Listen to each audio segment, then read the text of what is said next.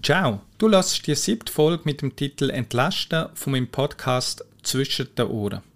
Ich erzähle dir da, was der Begriff Mental Load ist und was die Folgen könnten sein. Ich teile Gedanken, wie du Abschied kannst von dieser Belastung und dich somit entlasten kannst. Du hörst unter anderem folgende Aussage in diesem Podcast. Sie hat alles glättet. Alles, alles, sogar die Unterhose. Ich wünsche dir gute Unterhaltung und vielleicht ein bisschen Inspiration. Zwischen den Ohren. Der Podcast für mentale Stärke und eine gesunde Lebenseinstellung. Von und mit dem Mentalcoach. mentalcoa.ch Gehst du bitte noch Schuhe kaufen für unsere Tochter? Ja, schnelle Bit und doch, wenn man das nicht permanent macht, schon eine Challenge. Wo gehe ich kaufen? Welche Schuhgröße hat sie? Äh, was für Schuhe? Auf was muss ich schauen? Kann ich günstige nehmen, weil es gerade wieder rauswächst? Das ist nur ein Beispiel von Mental Load. Mental Load, ähm, ich weiß nicht, haben den Fokus darauf oder so. In letzter Zeit stolper ich immer wieder über den Begriff. Mental Load bezeichnet in unserem Sprachraum vorgängig die Belastung, die durch das Organisieren von Alltagsaufgaben entsteht, wo nicht so der Redwert sind, nicht sichtbar sind und somit auch nicht richtig wertschätzt können werden. Der Begriff Mental Load kennt man jedoch schon seit den frühen 70er Jahren als Begriff für geistige Belastungserscheinungen und Koordinationsstress. So wie er aber heute gebraucht wird, geht er zurück auf den gleichnamigen feministischen Comic von der französischen Zeichnerin Emma. So wird der Begriff heutzutage vor allem für Hausarbeit respektive das Familienmanagement gebraucht und somit sind laut Huf-Statistiken, die ich gelesen habe, vor allem Frauen davon betroffen. Eine hat mich ein erstaunt. 30% der Männer wissen nicht einmal, wie die Lehrerin oder der Lehrer der eigenen Kind heißen. Ich lasse das einfach mal so stehen. Weil auf den Gender Gap will ich nicht näher darauf eingehen. Es geht mir nicht um das Geschlecht, sondern um die Rolle. Und sowieso ist das Geschlecht unwichtig, wenn man unter einem Mental Load leidet. Für mich ist jedoch nicht nur die Planung von einem Familienalltag als mentale Last anzusehen. Nein, Koordinationsstress kann auch eine Lehrkraft als Klassenlehrperson haben. Jemand in einem Betrieb, wo die gut seelisch der Koordinator von Events, von Lernplattformen. Ach, du weißt sicher, was ich meine. Wann muss der Termin für die nächste Impfung vereinbart werden? Was wünscht sich die Kindergartenfreundin von der Tochter zum Geburtstag? Passen denn die Skikleider eigentlich noch? Das sind die unendlichen Mini-To-Dos, Tag ein, Tag aus. Und ich bin überzeugt, am Abend kommen dann immer noch drei, vier Sachen in den Sinn, wo man sagt, oh, das sollte ich auch noch dran denken. Und das sind wirklich ganz, ganz viele Sachen. Und so eine Aufgabe, ja, die Aufgabe wäre grundsätzlich nicht so schlimm. Zum Beispiel, hey, unsere Tochter ist zum Kindergeburtstag eingeladen. Aha. Da heißt jetzt aber, wo wohnt das Geburtstagskind? Was schenken wir ihm? Wer organisiert das Geschenk? Wer packt das Geschenk ein? Haben wir überhaupt noch Geschenkpapier? Und wie kommt unser Kind zur Geburtstagseinladung? Und wer holt es ab? Und gibt es etwas zu essen? Oder muss man etwas zu essen mitgeben? Ihr seht, eine kleine Aufgabe und jetzt ganz, ganz viele Sachen zum Überlegen. Na bravo. Genau das ist Mental Load. Und der Mental Load der ist so groß, so unsichtbar. Es gibt Leute, die darüber zerbrechen, man würde dann auch wieder sagen, es gibt Leute, die in ein Burnout gehen könnten, wegen so einem Mental Load.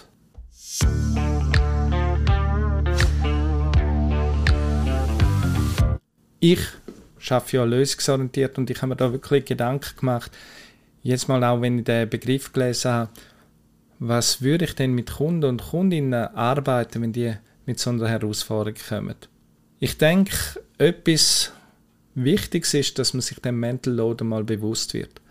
Das heißt einmal notieren, was mache ich eigentlich, an was denke ich eigentlich alles. Die Frage ist, wie groß oder wie klein will ich das notieren? Also eben, Beispiel oben langt, Kindergeburtstag organisieren oder möchte ich dann wirklich mal aufschreiben, was denn alles noch dazugehört? Oh, da gibt ja noch mehr Stress. Ja, es gibt zwar Stress, aber der wird es mal klar. Und meine Erfahrung, die ich gemacht habe, dass Kundinnen oder Kunden verschrecken, wenn sie das mal schwarz auf weiß sehen. Auch eine Erfahrung, die ich gemacht habe, dass es dann eigentlich nicht so viel nützt, wenn der Partner oder Partnerin fragt, ja, und was kann ich machen? Das gibt dann fast nochmal ein Mental Load on top, weil der muss nicht überlegen, was kann ich dort alles erzählen oder wo soll es helfen. Ah ja, gehen wir doch an die Lösungen. Eine Lösung kann sein, dass die Sachen delegieren. Delegieren muss man aber auch lernen können. Weil delegieren heißt auch akzeptieren, dass nicht alle gleich machen, wie ich es mache. Ich hatte eine Frau als Kundin, die hat nach klassischem Rollenmodell den Haushalt gemacht. Der Mann ist am Morgen außer Haus, ist Abend wieder gekommen und sie hat zwei Jungs gehabt, 14 und 16 und sie war einfach am Anschlag. Gewesen. Sie hat gesagt, ich bin im Hamsterrad, kochen, waschen, putzen und wenn alles gemacht ist, wieder anfangen. Wir haben dann geschaut, ähm, was für Sachen sie überhaupt macht. Also das, was ich vorher gesagt habe, mal aufschreiben. Und jetzt auch geschaut, was kann sie delegieren. Wir haben zum Beispiel besprochen, ob sie wirklich noch Peter von den beiden Jungs machen muss. Wie gesagt, 14 und 16. Also hat sie das delegiert. Nach einer Woche ist sie gekommen und gesagt, es geht nicht. Das, äh, was geht nicht? Also wenn sie das Bett gemacht hat, ist es ein halber Origami-Schwan so wie ich es höchstens in der Fünf-Sterne-Hotel gesehen habe auf Fotos. Und Bube macht jetzt das Bett, in dem das Decke einfach nicht am Boden liegt.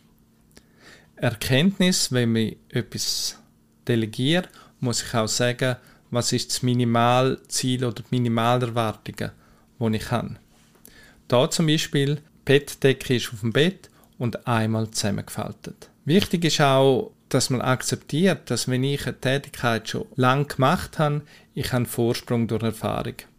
Nochmals Beispiel von oben, wenn ich einem Partner oder Partnerin sage, du geh bitte Schuhe fürs Kind kaufen. Ich weiß schon, wo ich eher fündig wird, wo die Preise sind, wie lange das Schuhe haben. Und ich muss jetzt halt ähm, andere Person erlauben, dass die die Erfahrung auch machen dürfen. Auch wenn ich vielleicht entsetzt bin, mit was für originelle Einhornschuhe Partner oder Partner jetzt zurückkommt für das Kind. Auch wenn ich sage, du bitte räum den Tisch draussen im Garten ab, dann wird der Tisch wahrscheinlich abgeräumt. Was vielleicht vergessen wird, dass Kussi auf den Stühlen liegen gelassen werden, statt die Kiste versorgt. Und wenn man dort schaut, hat es noch Laubbohnen im Ecken, dass man das auch noch zusammennimmt. Also, da werde ich mir plötzlich auch bewusst, was ich alles mache, wenn ich sage, ich räume noch den Tisch ab. Und genau da heißt es mal aufschreiben und sagen, du, wenn ich sage Tisch abräumen, heißt das noch, tak, tak, tak, tak. Ist Kommunikation, es ist überhaupt nicht böse gemeint, sondern so hätte ich es einfach gern, wenn ich etwas abgebe. Bei Delegieren ist einfach noch die Herausforderung, dass ich überhaupt jemanden habe zum Delegieren. Im Forum bin ich auf eine Person gestoßen, die geschrieben hat, ich bin Witwe und ich habe niemanden zum Delegieren. Also ich muss alles selber machen und ich leide darunter. Naja, ich sage immer, man kann wahnsinnig viel outsourcen. Im Extremfall irgendeine Hausangestellte oder ein Hausangestellter antun. Klar, kostet Geld, vielleicht braucht es Nerven.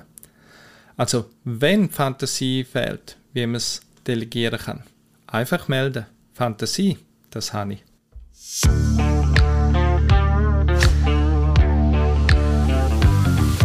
Kein Kontrollwahn. Auch wenn etwas abgegeben wird, dann wird auch Kontrolle abgegeben. Ich weiß, es ist schwierig und manchmal hat man es doch noch im Hintergrund. Beispielsweise, wenn wir verreisen die Ferien, wir fliegen sogar, dann habe ich gleich gerne Kontrolle. Sind Tickets eingepackt? Ist der Pass eingepackt? Ist das dabei? Weil ist suboptimal und für meine Nerven nicht gerade förderlich, wenn wir am Flughafen stehen und ich dann gemerkt habe, wir haben es wirklich vergessen.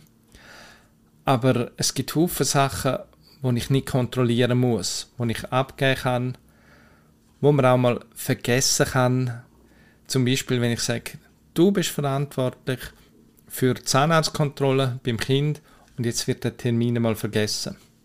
Nicht mein Problem, nicht meine Baustelle. Klar, es gehört Mut dazu.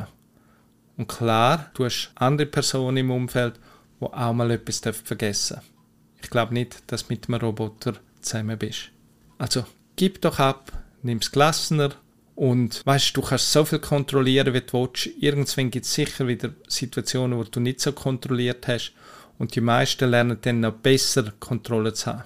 Ich übe mich wirklich mehr in lösungsorientiert denken, lösungsorientiert handeln, weil dann kann passieren, was will. Ich finde immer eine Lösung.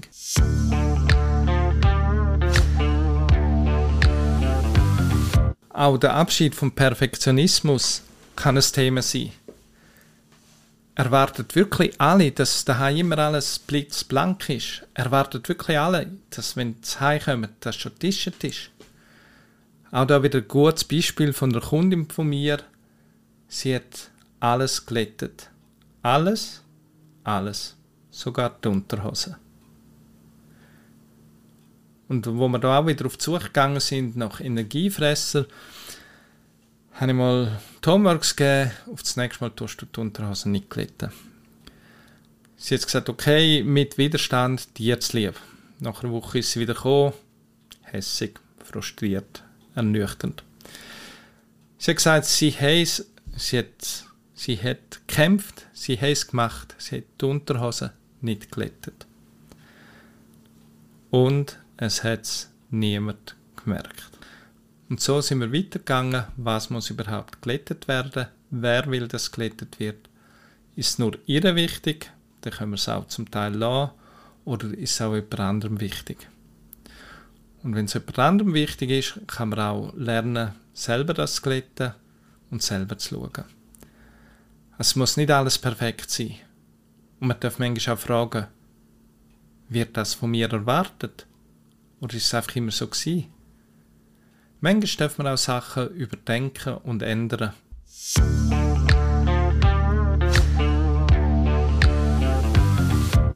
Ist es wirklich wichtig, zum Beispiel, dass man ein Geschenk hat bei der Einladung? Ein Kollege von mir, dem ist es völlig unwichtig, wenn er bei Kollegen oder Freunden vorbeigeht, dass er etwas dabei hat. Er bringt sich ja selber mit und verbringt Zeit mit netten Menschen. Frau von ihm, dem, der ist sehr, sehr, sehr wichtig, dass sie etwas dabei hat und organisiert es, leidet es und oh, wir müssen noch, auch können wir noch, tun wir noch. Und da braucht es wirklich mal ein klärendes Gespräch. Wenn wir etwas mitbringen, oder ist es nur deine Erwartung, oder wie gehen wir damit um? Weil, wenn es einfach nur sie will, dann ist halt konsequent, dass sie darunter leidet. Vielleicht darf sie auch mal den Mut haben und nichts mitzubringen. Oder nicht immer. Ich bin gespannt, wenn ihr zwei den Podcast hört. Gruß an dieser Stelle, ihr wisst, wer ich meine. Über das mal diskutiert. Was auch sein kann, dass man eine Wochenbesprechung macht, was steht da, wer organisiert was. Zum Beispiel, oh, Sommerpneu aufs Auto organisieren. Oder da muss man noch jemandem anrufen, das noch zu organisieren. Und so könnte man die mentale Last, die auf einem Haushalt lastet, in der Firma lastet, aufteilen auf mehrere Schultern. Wichtig, lass das Umfeld Erfahrungen sammeln. Weil, wenn es immer von dir erledigt worden ist, dann kümmert sich das Umfeld überhaupt nicht darum. Bei der Wochenbesprechung ist auch wichtig, dass man sieht, was erledigt worden ist, auch von dir. Weil wenn das immer gemacht worden ist, merkt das Umfeld vielleicht gar nicht so, dass es jemand gemacht hat oder dass es jemand immer gemacht hat. Dass immer Rahmen in der Firma ist, dass das Kopierpapier immer aufgefüllt wird. Genauso Sachen dürften mal auf den Tisch kommen. Nicht als Anklage, sondern auch zum sagen, hey, ich mache es, wenn ich Zeit habe, aber es ist nicht meine Aufgabe.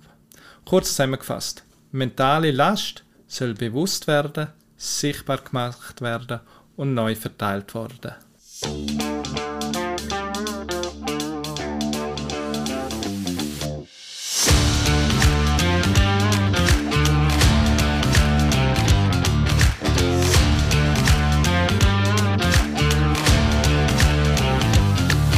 Und auch einmal skippen wir bis zum Spruch und ich bin gespannt, was es heute ist.